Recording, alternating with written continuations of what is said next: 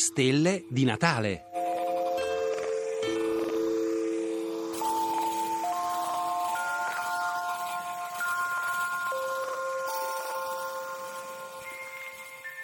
Le comete sono come i gatti.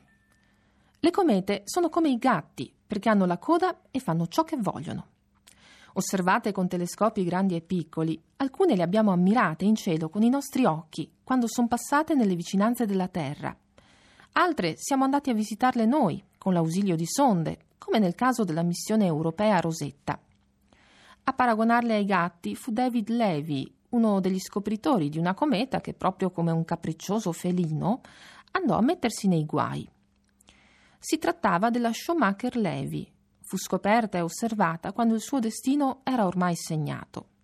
Si era spinta nelle vicinanze di Giove e aveva cominciato a orbitargli intorno, dopo essersi lasciata per così dire catturare. Una mossa avventata che le fu fatale.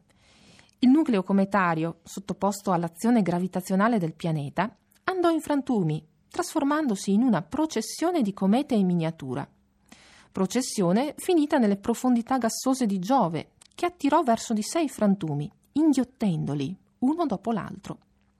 Questo episodio si verificò fra il 93 e il 94 e fu osservato con il telescopio spaziale Hubble. Ma di storie di comete se ne possono raccontare davvero tante. Di una stiamo ancora aspettando il finale.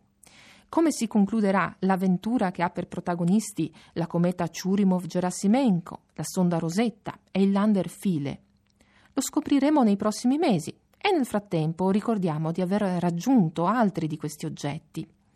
Una celebrità cometaria, la Halley, è stata avvicinata dalla sonda Giotto.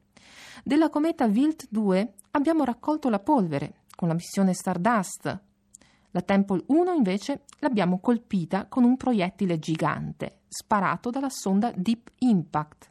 Tornando con i piedi per terra e lo sguardo all'insù, ci auguriamo di poter vedere ancora lo spettacolo di una cometa in cielo, indimenticabile, come quello che ci offrì la Hale Bopp un po' di tempo fa. Era il 1997. Sono Elena Lazzaretto, astronoma. Buone feste a tutti.